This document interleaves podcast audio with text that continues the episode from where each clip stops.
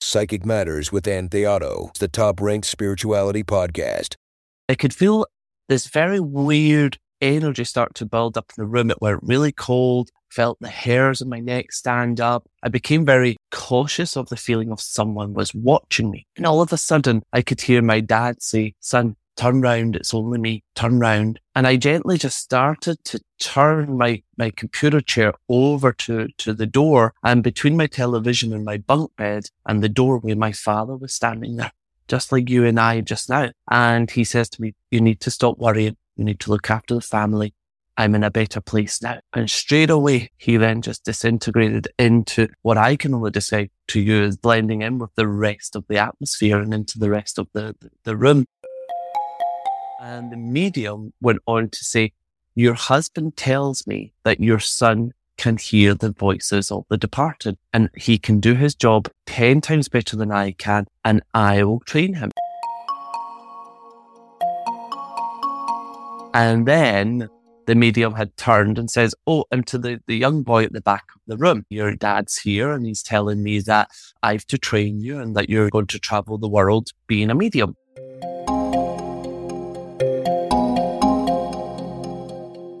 What it basically means is my eyeballs are perfectly healthy. They are perfectly fine. Nothing wrong with them, but the optic nerves are starting to basically self-destruct. I only have peripheral vision. I don't have central vision. And central vision is your main vision that you need for everything that was petrifying, that was scary. And, you know, I had just turned 18. So in reality, my life should only have just begun. My life should only have just been opened up. And to then be told that you're going to lose your sight and be blind, it just felt like my whole world had ended.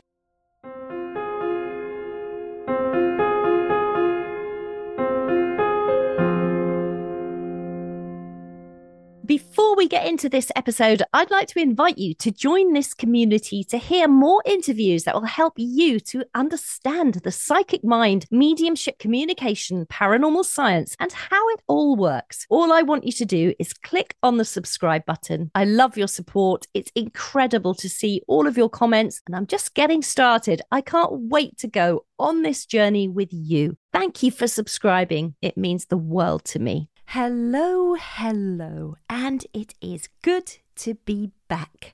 My name is Anne Theato, and welcome to episode 101 of the Psychic Matters podcast. It's amazing to have returned, and it's been wonderful having a short break, which has been incredibly beneficial for me in so many different ways. So, Happy New Year, everyone, and here is to a fantastic and productive 2024 for all of us. Well, what is the news from the Psychic Matters studio? I have got some fabulous guests to introduce you to this year. Podcast interviews that have already taken place with some inspirational expert guests that I know you're going to love listening to and learning from.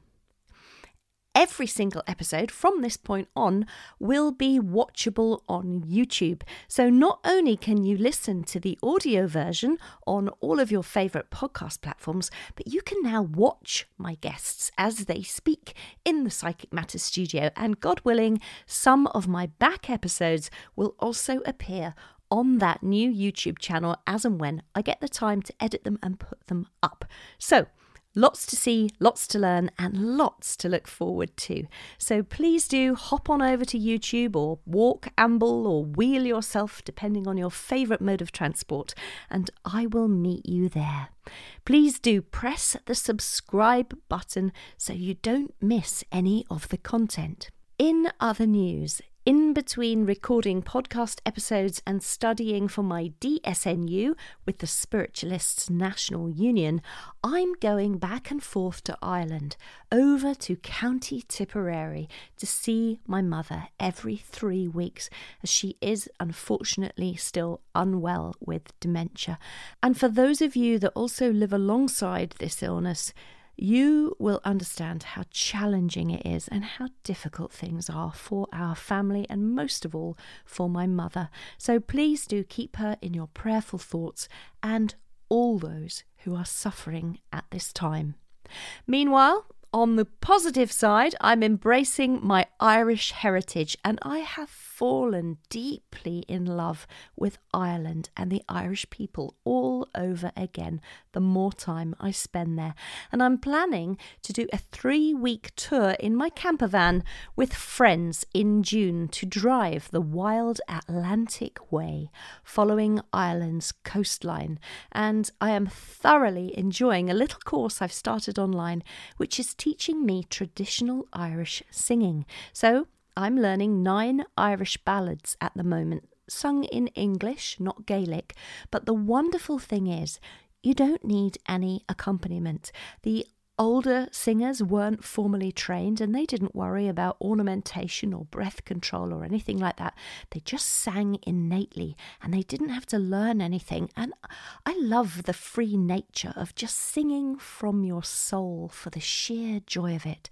So I'm looking forward to standing alone by the wild Atlantic Ocean, hair blowing in the breeze, and singing the parting glass to all of nature and to God.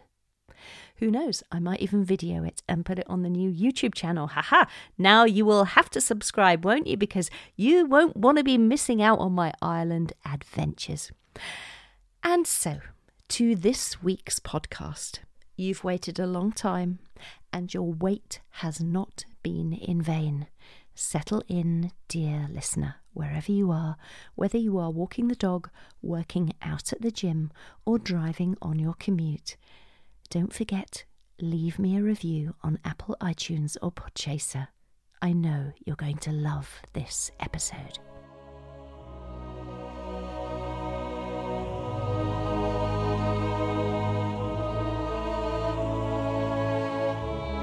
Today, we have a truly unique guest with us. Someone who has made a profound impact in the world of mediumship and the paranormal. We are joined by psychic and medium Dominic Boag. Dominic is not only one of the UK's youngest and most successful mediums, but he's also gaining recognition and acclaim in the United States for his remarkable abilities. He's known for taking on the characteristics and personalities of spirit communicators, providing detailed evidence that will leave you in no doubt that your loved ones are still by your side. But there's more to his story than just his incredible mediumship abilities. Dominic is registered blind, which makes his journey even more remarkable. He brings a fresh and vibrant modern form of mediumship to the spiritual movement, breaking barriers and inspiring others along the way. And today, we're going to dive deep into his experiences, his unique perspective as a registered blind medium, his dedication to guiding others on their path to spiritual development. Dominic Boag, welcome to Psychic Matters. Thank you very much. I'm absolutely thrilled to be here feel excited. This is like my fifth podcast interview this week, and I was really excited about this one actually. So thank you so much for having me. Oh, it's so great to have you here. And I know you've got a really busy schedule because I've been watching carefully your Facebook pages and your social media platforms. Yeah. And it seems like you're all over, well, all over Scotland. You're demonstrating all over the place. You've got your private one on one. So you're very, very active in the field, shall we say. Yeah. But I was wondering, Dominic, if you could share with the listeners today how you first discovered your extraordinary gift. Yeah, absolutely. Before I became a, a medium, I was always very psychic. I was always very attuned with my intuition. Little did I know what it truly was. And stories would still be told from my, my parents, my, my grandma, my family you know, just little things that I would say, little things that I would come away with. And just one of those things that would be normal to, to you and I, maybe not normal to maybe some of our listeners. But my mum always talks about when I was four or five years of age, she had me sitting on her knee. I don't know what she was doing, especially at four or five years of age, why I was on my mum's knee. I'll never know. But she had me sitting and she had this gold chain. She still has it. And I had like a, a ball that the only way I could describe to you was like a crystal ball. And if you spin it, it would spin and you could see lots of like rainbow colors in it. And I used to say to her, you know, one day I'll be able to see into your future. I'll be able to read your future. I was just a kid and I used to freak her out. But things like that were, were just Dominic's general chit chat. He was just saying things, no inclination of death, no knowledge of mediums. You know, I didn't know people could actually see people that were not alive. So I didn't really have any understanding of what death was. And like others, I had no interest in thinking about death or thinking about losing someone or grief or even seeking a medium or anything like that. And my father passed away very suddenly when I was 14. And um, the evening that the police had left to say that he had been found passed away, I was in my, my bedroom and I had a, a PC, I had a computer beside the, the, the window and I was on telling my school friends, I won't be at school for the next few weeks, you know, letting them know the news. And I could feel this very weird energy start to build up in the room. It went really cold, felt the hairs on my neck stand up. I became very cautious of the feeling of someone was watching me. And all of a sudden, I could hear my dad say, son, turn round. It's only me. Turn round. And I gently just started to turn my, my computer chair over to, to the door and between my television and my bunk bed and the doorway, my father was standing there, just like you and I just now. And he says to me, you need to stop worrying. You need to look after the family. I'm in a better place now. And straight away, he then just disintegrated into what I can only describe to you as blending in with the rest of the atmosphere and into the rest of the, the, the room. So that was my first experience of spirit. That was my first experience of, you know, what the hell is going on? But the last thing I wanted to do was run downstairs and tell my grieving mother that I've just seen my dad. You know, so I, I kept a lot of it to myself. And as I was trying to navigate through grief and navigate through trying to, you know, still be a teenager and try to go back to school and try to put my life back to normal, more and more things were starting to happen. More and more things were starting to, if you would, waken me up. I would be in town with my grandma and she would stand and talk to this lady, but I could see a man stand beside the lady and no one would talk to that man. So I'm smiling at the man and, you know, he's smiling at me doing his thing. And as we walked away, I, I says to, to my grand, you know, that was very ignorant, not speaking to that lady's husband. And my, my grandma just brushed it off and said, Oh no, son, he's, he's been dead for, for about 10 years now. I think David's been gone. And I says, well, who was the man standing beside her with the hat and looking through his newspaper? And she looked back and she says, there's no one with her. So I'm like, well, how did I see him and no one else could see him? So like I said, things just started to really unfold. And then a few months after we had said our farewells to dad and we started to heal and try to come back as a family, my mum went to our local spiritualist church and she was blessed to receive a communication from my dad right down to the street address he was found in, the profound details of evidence.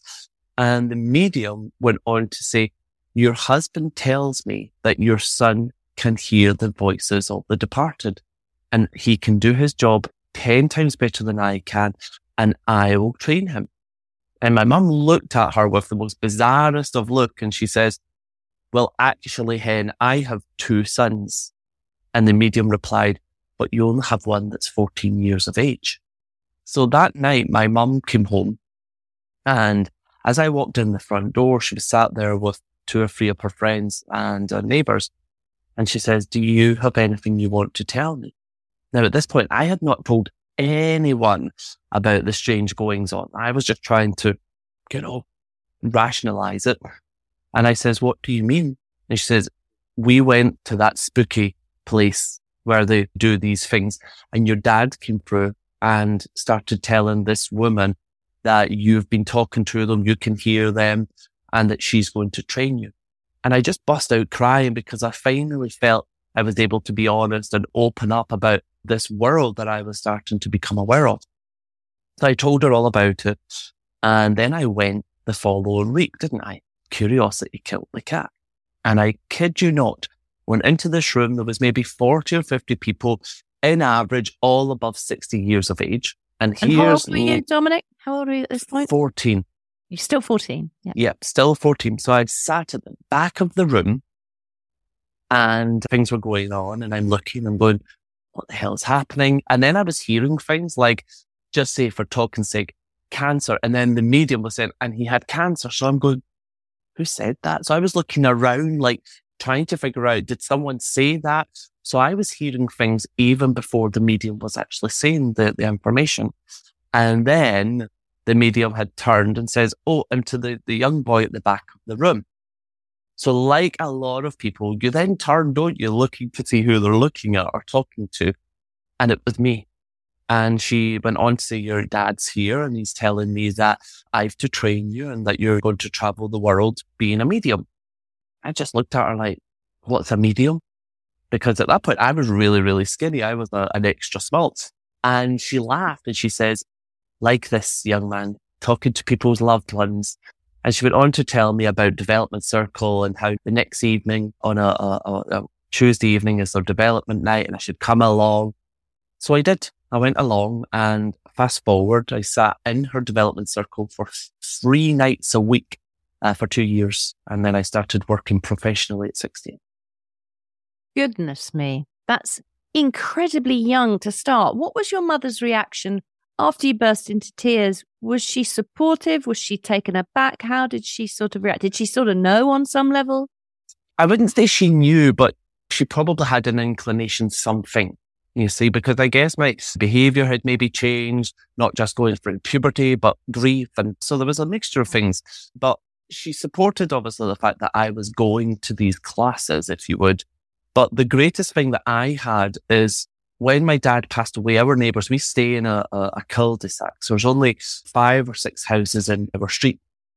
And the neighbours really pulled together. So in the evenings, so that my mum wasn't alone, they would come in with maybe homemade soup or bring in some cake and just to, to keep her company. So when I was coming in from development circle, those neighbors sat there patiently waiting for me to come home so I could practice on them what I had been learning each evening. So they, they all supported me. They all held me in, in a crazy way. But my mum didn't truly believe in, in what I was doing until maybe I was 17 when she actually came one evening when I was the guest medium at the church and she had sat in the audience and she had seen me give contacts. And one of the contacts was someone in the audience that she knew very well that she grew up with. And her dad had came through and gave a contact, gave information, things I would never have known. And that's when my mum really started to say, there's something here. There's, there's something here. And now at 32, she, she believes in everything I do. She's one of my biggest supporters. She comes to my gigs. She travels with me sometimes and whatever else. Yeah, it's it's an amazing story, and it it makes me feel I don't know. I, I want to ask you on the back of these feelings that it brings up. As a medium myself, I've gone through like yourself, you know, intensive training and we train on the job almost as well. Yeah. The spirit world train us as we're working with them. But um I'm not someone, and I know lots of my listeners aren't, who sees spirit people standing like you can see them and the experiences that you've had where you saw your dad, you can see the man standing next to the lady. I've never had that. And somehow, sometimes it makes me feel like I'm a little bit less than because I don't see those things. I know things, I perceive things. Obviously, my my clear sentience my clear feelings very strong, my clear cognizance, my clear knowing's very strong. Clairvoyance is great. It's off the scale, it's great but I don't see people. What, what do you say about the differences here in mediumship where some people see, some people don't? Well, every medium is completely different. Every medium has different faculties, different strengths. And again, even if we look at creative arts, some people are born with a beautiful voice, but some people do not have a good voice, but they are fabulous um, pianists, or some people interiorly can go into a building and see where the, the, the sofa can be, where the television, where the false wall. It all comes down to us as individuals. I strongly believe that and what's in our soul that makes us the medium that we are. Now, that's how I started. I started being very able to, to, to see spirit so much so that I could see the people standing beside there, the people in the audience. I could describe them to a T. And I became very comfortable with that. That was just the way I worked. I had no strong clairaudience, no strong clairaudience. The first clairaudience I had was just my father's voice. Everything else was clairvoyance, claircognizance, clairsentient, like yourself. But that all changed. That all changed when I started to lose my physical sight. And that's when I had to say to the spirit world, well, if we're going to continue to work together, we need to work in a different way. And that's where my clairaudience went, they came so much closer. The one thing I always say to students is don't compare yourself to other mediums. You know, the last thing I want is lots of little Dominics out there in the world. You know, one's enough. Trust me. The spirit world sees something special in each individual. And that's, that something special is why they chose to work with them in the first place. Whether that's being great at clairvoyance or claircognizance, whatever it is, just own it. But do not go into a situation. I always say to my students, the first day I meet them, do not come to me and tell me what you are just good at. I'm just a clairvoyant or I'm just a clairaudient. I want you to come and just be a medium and let the spirit world work with you in any capacity that they can. Because we as mediums, we always make it about us. We always do, regardless whether you want to believe it or not. We always make it about us. But we have to then accept it's a team. It's a relationship. So we have to allow the spirit to work with us in whatever way they can as well. You know, we have to remember we're not dealing with spirits. We're actually dealing with people. We're dealing with personalities. So some people may have been great chit chatters and talkers when they were alive. So they will come and chit chat and talk to the medium. Some may be very private. Some may be very expressive and talk with their hands. Every spirit will communicate with a medium in a different faculty as well. So it's important that we as mediums just say, let me just fire in all cylinders and use me in any faculty that you possibly can. Yeah, that's beautiful. That's really good. And you're absolutely right there as well. I would like to come on to your eyesight and how that enhances actually your mediumship at this point. But mediumship does change, does it not? Whether or not you lose your eyesight or not, it does change through your years of doing it. It morphs into different, the spirit people will work with you in different ways, like you've just said. Well, like everything, you know, the more that you work with it, the more that you practice with it, it should evolve. It should always be changing. Now, let's face it. We as spiritualists believe that the, the spirit world are a higher intelligence. So we should be seeing mediumship and the communication of the, the, the spirit world changing all the time as well. It shouldn't be like it was going back in the early 1900s. It should be miles and miles ahead now from all the practice and all the development that we do. So absolutely, you're right. Mediumship is a journey that is constantly, constantly unfolding and developing. But one thing I'm a strong believer with, you have to dedicate it. You cannot just jump in and jump out and jump from one class to another and, you know, do this and try that. If you really want to soar within your mediumship, you need to dedicate to it. It's not, it's not something that you just pick up now and again. It, for me, communicating with the, the unseen world is a way of life. I walk with spirit. I'm aware of spirit all the time. Like I said, I sat for three, three nights a week to build that relationship with the spirit world. So absolutely never get comfortable with it. Never because spirit will take you on highs and lows. And sometimes you will feel that they've stepped way back. Maybe they're testing your trust or maybe they're finding another way to work. And then all of a sudden they're right back. It can never be, it can never be simple. There's always going to be ups, downs, highs, lows, good, bad and ugly. And you just have to enjoy that journey. Yeah. And it's a beautiful journey. Tell us, Dominic, then about, if you don't mind sharing that, is about your eyesight and what's happened there. Yeah, so I always had perfectly normal vision. And I used to work in a, a call center. I used to work as an account manager for Sky Television, uh, which is a, a, broadcasting company here for television, telephone, broadband, etc. So people would call up and I would be on the computer. And I went into work one day and turned on the, the, the computer and I just looked and thought, looks a little bit strange.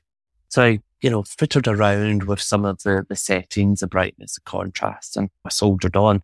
But I called my mum and I says, could you get me a, an appointment for the opticians?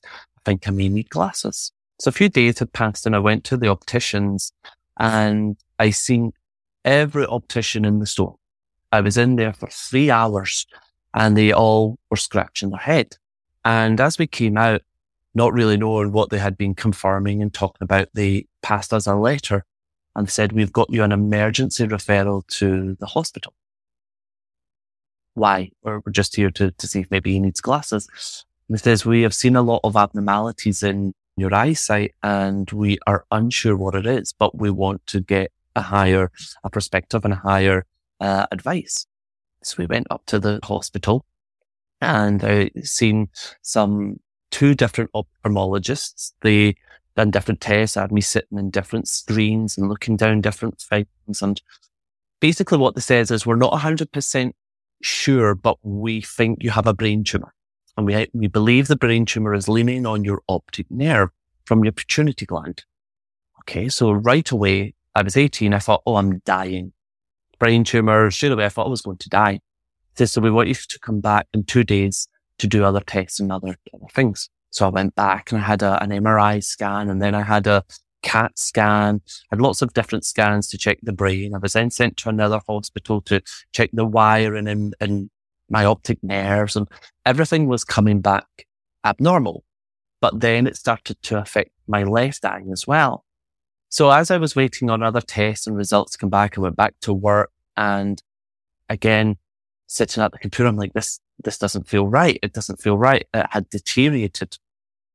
So we went back to the, the hospital and maybe t- two or three weeks after the main testing, we had seen uh, a doctor, Dr. Mansfield, who was a specialist in genealogy and, and tracing family trees and genetics. And he was asking me different questions. He was asking me to look at different things in books to see if I was colorblind, etc. And then he started to ask information about my family, the family tree. And long story short, he, through blood tests, he then went on to diagnose me with a, a very rare condition called Leber's hereditary optic neuropathy. And what it basically means is my eyeballs are perfectly healthy. They are perfectly fine. Nothing wrong with them, but the optic nerves are starting to basically self-destruct. So the body is basically neglecting and dis- disowning the optic nerves that connect to your, your eyes to your brain that send the signals. So what I have to date is I only have peripheral vision. I don't have central vision.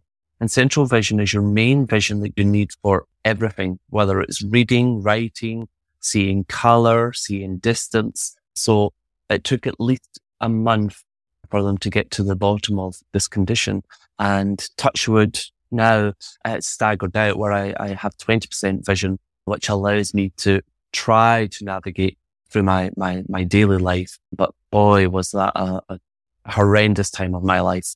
It was petrifying. It was scary. And, you know, I had just turned 18. I had big ambitions to becoming a police officer. So I was going to start learning to drive. I was going to go and see this big bad world out there. I was able to start clubbing because here, obviously in the UK, you can go out clubbing at 18. So in reality, my life should only have just begun. My life should only have just been opened up. And to then be told that you're going to lose your sight and be blind, it just felt like my whole world had ended. It just felt like it had came crashing down. And I spent at least two to three months in a, in a depression giving up everything and just stepping right back and locking myself away. So it was, it was a very, very hard place to be. Yeah, that's really difficult and so challenging. Uh, on top of the loss of your father, the loss of your full eyesight as well. That's that's really tragic. I'm so sorry.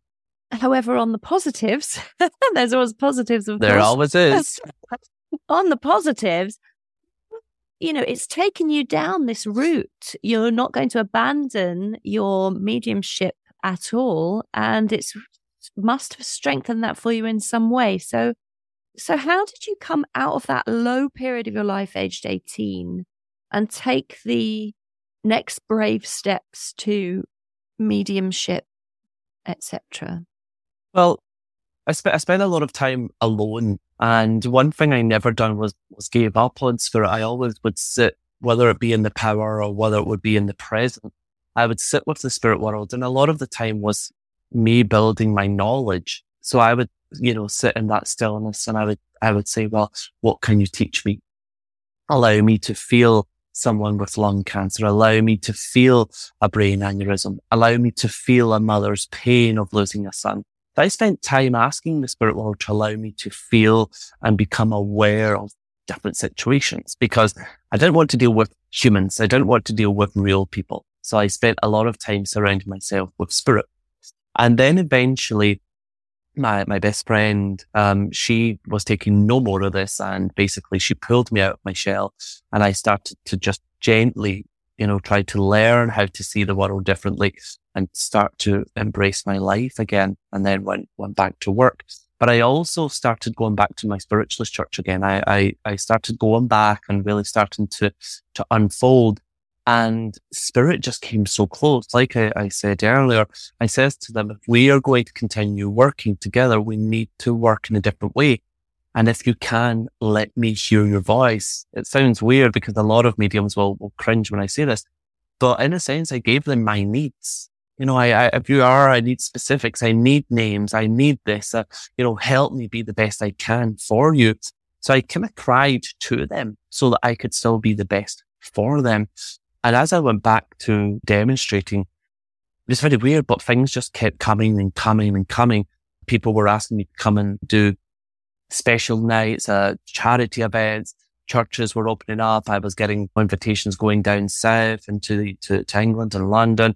It just exploded, which, which was very weird. And then a lot of media attention started to, to happen as well. I started to get a lot of media following me around. You know, who is this boy? How can he and have this ability communicating with, with spirit. So things just really started to, to open up and it came to a point where I was becoming so busy and so in demand that eventually within maybe a year or so, I had to give up my full time job to really go 100% and work for Spirit full time because, you know, my partner, I fell in love um, with my, my first full partner, Mark, and he was coming home at night from his job, maybe 10 o'clock in the evening, answering emails, setting up my appointments, dealing with bookings. And that just wasn't fair. So we eventually decided that we had to get a better schedule, if you would, and a, a better balance. And in the midst of that, then I was starting to, to get invitations out to working in the States as well. So everything really just exploded very naturally, if you would. Yeah, that's brilliant. So brilliant. Spirit have always got our back, of course. Of course, they do. Keep an eye on us.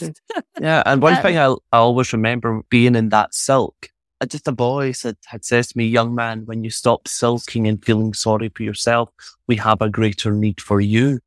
And I thought they never truly left me. I may have came away from them ever so gently, but they never truly left me. And I think that's why I'm so passionate. It's why I'm so dedicated because in my darkest times, they were always by my side. Oh, that's beautiful. Yeah. Really beautiful.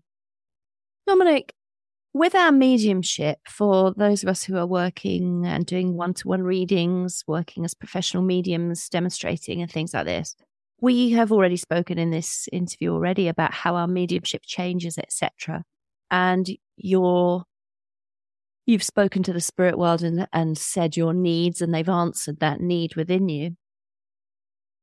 What, where are you at at the moment with your mediumship in terms of what you would like it to evolve into? I mean, we work with the spirit world, so we can't go in, like you've already said, streaming ahead in our own direction. Yeah. It's, it's a collaborative thing. Yep. But for me, when I do my mediumship and I do my demonstrations, I'm always sort of thinking to myself, I'm I'm starting to get some accurate names now. I'm starting to get accurate dates, things like that, which is wonderful. And I even got somebody who was deaf in the spirit world, and I've learned sign language using sign language with me so that I could pass that on to the recipient. And that's all really beautiful. I'd like more of that, please, spirit world. Um, but so I'm always thinking, what else do I want? I want to maybe um, really trust more, surrender more. I want to bring through happy stories, not keep the person dead and talk about their passing. I want to talk about their early life. So I'm always got this after my demonstrations, this kind of dialogue going between me and me and the spirit world as to how I can assist more, where they could work with me more. Do you have something like this yourself with your spirit team?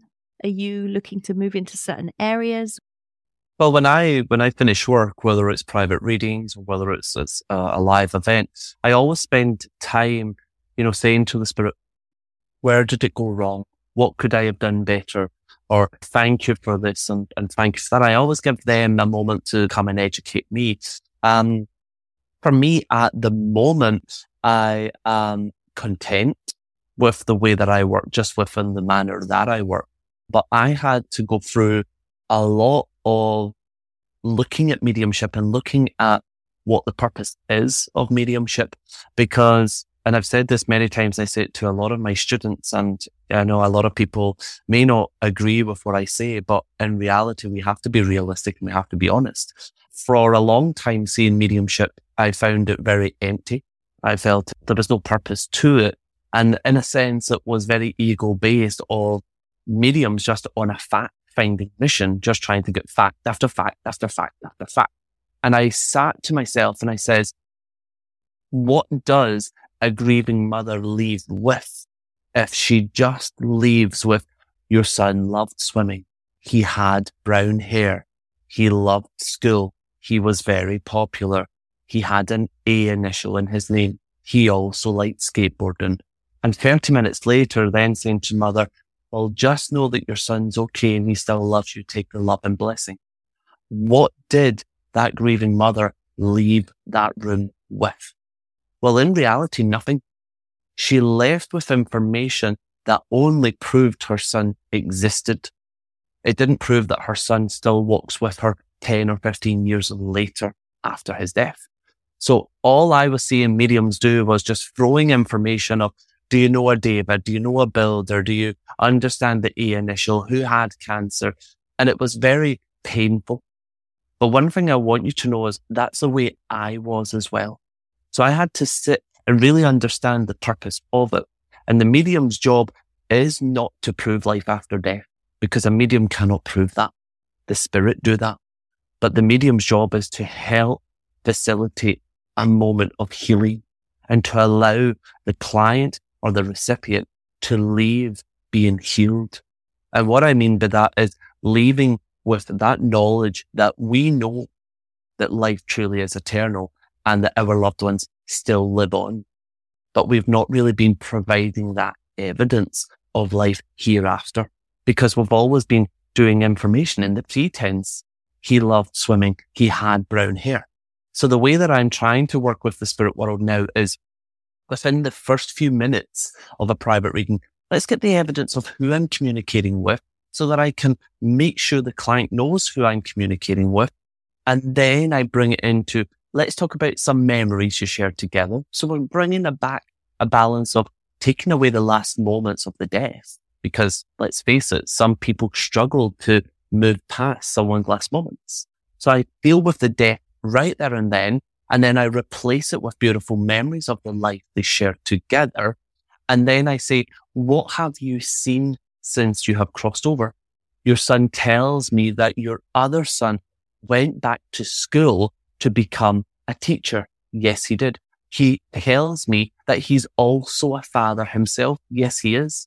Your son watches over. It's a grandson, isn't it? Because he tells me he watches over the young boy playing out in the yard and he's playing with balls and he's, you know, always up to no good. And he also has an ED. Is his name Adam? Because he keeps telling me Adam. So what I'm actually trying to do is get a balance of beautiful evidence of who I'm communicating with, which proves the existence but then bringing it into here and the now, whether they've been gone 10 months to 10 years, we believe that they still walk with us. They're still around. Let's give the client something to move away from pain or grief, being able to go back to our son and say, I went to this medium and your brother told me he knew you went back to school, that you're never a teacher. He watches over your son, Adam. You, he must still be here. So we've got to have that beautiful balance of life before, life here in the present, because that's where we have the proof that life truly is eternal and that they are still here. So I'm trying to get to that beautiful balance of just having a conversation with the spirit. And for me, I think it's more, it has more of a purpose and it allows the spirit to touch the client's soul once again and allow them to feel that knowing that we already know. You and I don't need proof that life's eternal. We live it, we know it, we experience it. but it's not mediums that always come to mediums for readings. There's people out there who nine times out of 10 are muggles. They don't really know much about our world. They don't really know what they're looking for, but they need something that can give them comfort knowing that they are still there. So that's, that's kind of my philosophy with mediumship just at the moment. I love it. I love your philosophy. That's beautiful. Yeah. That structure that you've evolved with the spirit world and through your own unique uh, responsibilities and position with mediumship. It's, yeah, really beautiful. Did you ever consider, um, in fact, I don't know if you already have done this, I'm sorry, with the Spiritualist National Union training program, did you ever want to go down that route or are you happy I, on your own? I'm very happy on my own, number one, because I just don't really want to be put in a box. You know, I, am a free thinker. I'm a, I'm a free person. And in, in all honesty, I, I really don't live um, spiritualism as a religion. I, I, really don't believe in religion. I, I think religion is, is very cruel, very man-made, and I'm not interested in, in religion, but I'm a spiritualist. Now that sounds very conflicting, doesn't it? But for me, what I do is a way of life. It's a way of life. It's natural. It's not something that I, I look at as my religion. So in all honesty, a lot of what I do is very organic and very natural. And I don't want that to be tampered with or, or tamed down. I, I just want to, to be Dominic and I just want the spirit to be them. So yeah, I'm, I'm very content. Don't get me wrong. I, I've, I've served in every spiritualist church here in the UK or in Scotland, especially, uh, whether it's uh, uh, an SNU or whether it's an independent, um, that doesn't, that doesn't phase me or doesn't bother me. Um, but I, I think, I think it's a great organization. It's an organization that has a lot of great purpose and great ethics, but I think it's an organization that's still in the, the, the early 1900s, unfortunately. So I think that needs to evolve a little bit more as well. Yeah. Thank you for sharing that with us. That's very interesting. So, and of course, you've written a book, The Voice of Spirit, which launched last month. So, first of all, congratulations. That's an amazing achievement just to write a book and get it out there, that yeah. dedication. Hmm. Tell us a little bit about the book and what we might read in it if we go to purchase it. Yeah, absolutely. So, I had no interest in writing a book, but I always knew there would be something. I always knew there would be something in the early stages. And that would just be because of other medium. There are other people saying, oh, you'll write about, you'll do this. And maybe they planted that seed. But as I started to travel the world, a lot of people kept saying to me, I want to know more about you. I want to know more about your story. We can see the man on the stage or we've had the private readings or we've done the teaching, but we want to know who you are and where you've come from. So I started to, to, to piece my, my life together, my, my memoir, if you would. And sounds funny, 32 years of age saying your memoir, but that's really what it is. Um, from the first moment I was born on December the 13th, Friday 13th, um, to losing my dad, to becoming the medium that I am today. The highs and lows are some beautiful testimonials in there from people that have had readings or connections from when I was much younger. There's great stories. There's great insight in the things that I've done. There's some philosophy in there, but it's basically, it really is my memoir. So it takes you up to when I used to write my own column for a national newspaper, the Sun newspaper. I, I done that for five years called Second Sight. When I first went out to the States for one week when I was 19, didn't have a clue what I was going out to do. Didn't know if they would understand my dialect to now at six months of the year traveling all over the, the States. So there's a lot in there. There, there really is, but there's a lot of my honesty and my openness with struggling with my sexuality, struggling with just navigating through life. The good, the bad, the ugly is in there. Let me tell you, but uh, I wanted to really harness the book of inspiring other people inspiring other people, whether they have a disability, whether it's a, a, a, person who believes they have some form of ability, but no one else believes in them just now. I just wanted to give a different perspective of what mediumship, spiritualism, and life after death truly is. Gosh, it sounds amazing. And where can people buy it, Dominic? You can get it very simply on Amazon. Just two weeks ago, actually, when it first went out, it reached number one on Amazon the first 12 hours it was on sale, which was really, really good. So you can get it on Amazon and you can get it on my own website as well, uh, dominicboag.com. If you buy it from my website, you actually get it as a signed copy on Amazon. Obviously, I can't sign them through Amazon, but yeah, you can get them online. Oh, fantastic. Well, go to Dominic's website, everybody, and go and purchase it there. And you'll get a signed copy. Plus, you can have a look around at everything else that he's doing. So, what what else have you got on offer, Dominic? Well, at the moment, my team are trying to organize more private readings. Unfortunately, now my private readings are, are now going into March and April of next year, which is, is great. That's, that's wonderful. But what have I got coming up? Currently, I'm still on tour at the moment. I'm traveling uh, across the UK with the Voice of Spirit tour. But next year, which is really exciting, I have a few residential retreats coming up. Done them a few times here in Scotland. So I call it Together with Spirit. And it's for like-minded people, people on their own journeys to come along with myself, Josephine McKenzie, who is a fabulous medium on herself, but she is a spirit portrait artist and psychic artist. So she teaches all the arty stuff in mediumship. And my colleague Scott Milligan, who is a trance and physical medium.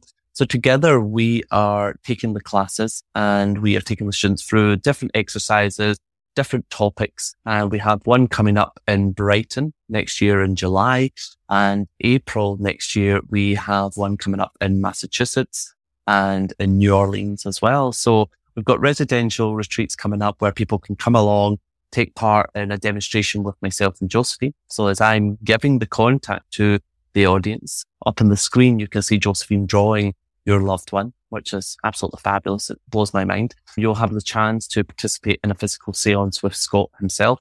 And we have fun, we have games, we do quizzes. We, there's just a place where like-minded people can come together and just have a ball of a time. We just completed one in the Netherlands. We had 130 students from all over the world in this beautiful big castle in the Netherlands. And it was just beautiful because if you think about it, we all had nearly three years of being stuck at home with our development on a screen. And as much as it was good and it was lovely, it just wasn't quite the same as being in person, was it? So the hunger um, for people to get together and really be intense because it's intense training from 9.30 in the morning through to six in the evening. You're working and in all your different classes. So yeah, we have Brighton coming up in July and we have Massachusetts coming up in April next year. So they'll be on the website and you can get them together with Spirit. Wow, Dominic, it sounds amazing. What yeah, super fun experience. Yeah, brilliant, really good. And it's so important to get together because we are very solitary creatures sometimes as mediums, and there yeah. aren't often a lot of people that are like minded in no. our families or our friendship groups, even. Um, yeah. I think many of us have wonderful friends, but they don't necessarily understand who we are. So if you go somewhere like your beautiful residential retreats, then you're mixing with wonderful people who understand you and get you and are working Absolutely. towards the same goals. It's like coming together and feeling at home with with your people, isn't it? I know a mm. lot of people make that reference to your tribe or whatever. Yes. But for me as a teacher, that's my passion. But when you see people come, maybe as strangers, and then uh, on the, the second evening at the bar, they're all talking and sharing stories and oh, I, I, I had that experience. I'm the same and just becoming one. That's why I, I really stuck with my name of the event together. Let's come together. Let's see what we can do together for the spirit. So it's, it's just beautiful. I, I love seeing student with a smile on the face, light bulb yeah. moments. Yeah, it's beautiful. And, um, talking of students, are you teaching online, Dominic? If people couldn't make those retreats, but they wanted to perhaps learn from you directly? There's a few things coming up. And during the pandemic, I spent a lot of time doing one to one mentoring for professional mediums that knew they could go better or deeper. So to be honest with you, I'm constantly on the road. I'm constantly on tour that I don't really have the time to be stuck at home and in front of a, a screen. Like last night, I was out doing a show. Tonight, I'm out doing a, another show. So at the moment, no, but there is a few things just in the pipeline. I know I've got an event coming up um, that will be online uh, on the 2nd of December. It's just not out there yet. But there's always little things. So all yeah. I could say is, you know, sign up to my newsletter if, if you are interested in things like that. And if things are coming up, then you'll get put secretly between you and I, and of course the listeners. I love teaching in person. I love teaching in person because I love to be hands on. I love to be able to be present with the students, see where their mediumship's going wrong, see if their communication isn't quite getting there and be able to come down and crouch down with them and say, okay, let's go through it together. You don't, I don't feel we really have the same touch on it. So I'm quite content doing it in person. Oh, that's beautiful. Really I'm an old soul that way. I'm, I'm, you know, as you can see, I'm still sitting with the wired earphones and whatever. Technology is not my best friend. No, but those wired earphones are great. They they give a good result on Zoom uh, podcast recordings. I can yeah. assure you. So thank yeah. you. Um, so f- just before we finish, Dominic, I mean, obviously we could chat all day. It's just so we could, we could talk about this topic. I wondered if people that are listening that aren't psychics or mediums, or even if they are, um, who are grieving for their loved ones at home, do you have some sort of exercise or something you could offer to people that they might be able to feel and know their loved ones coming close themselves?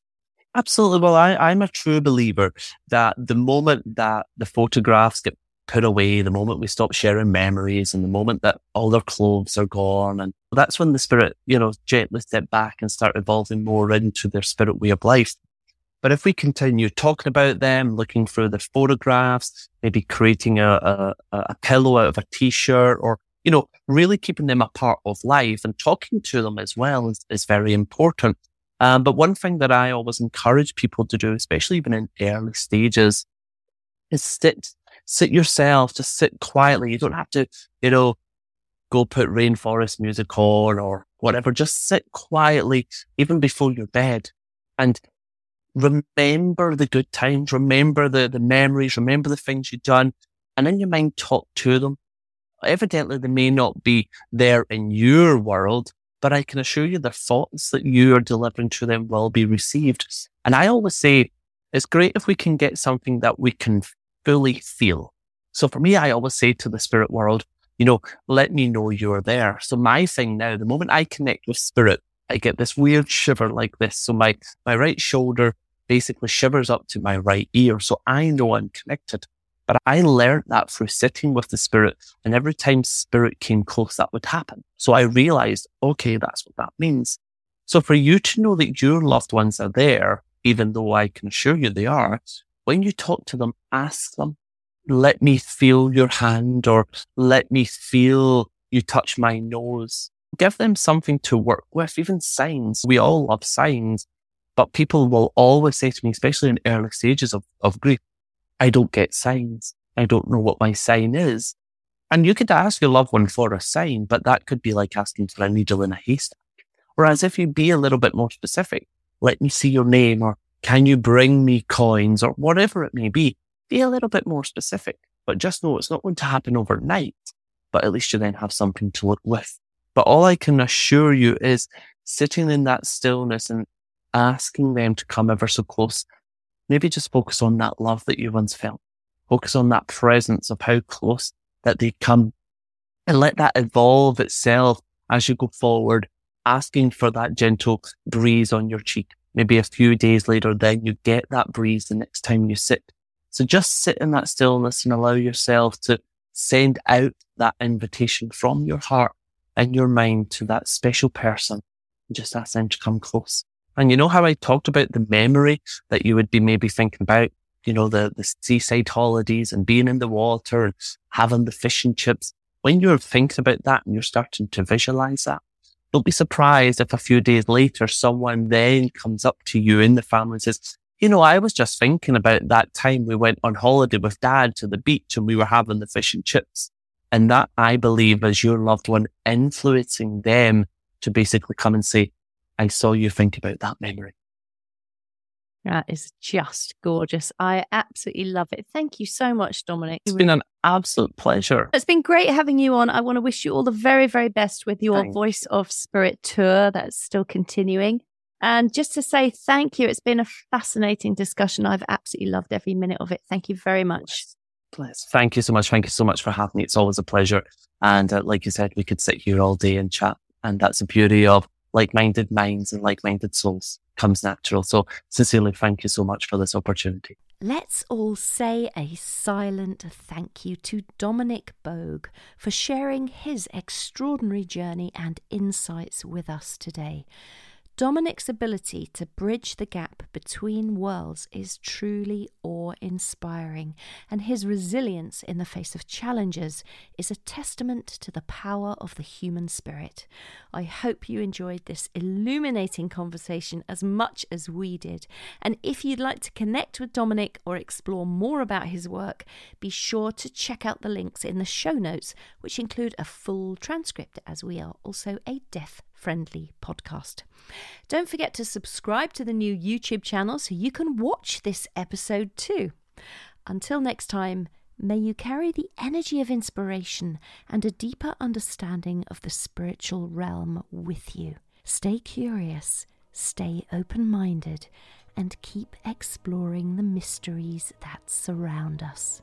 My name is Anne Teato, and thank you for listening to Psychic Matters.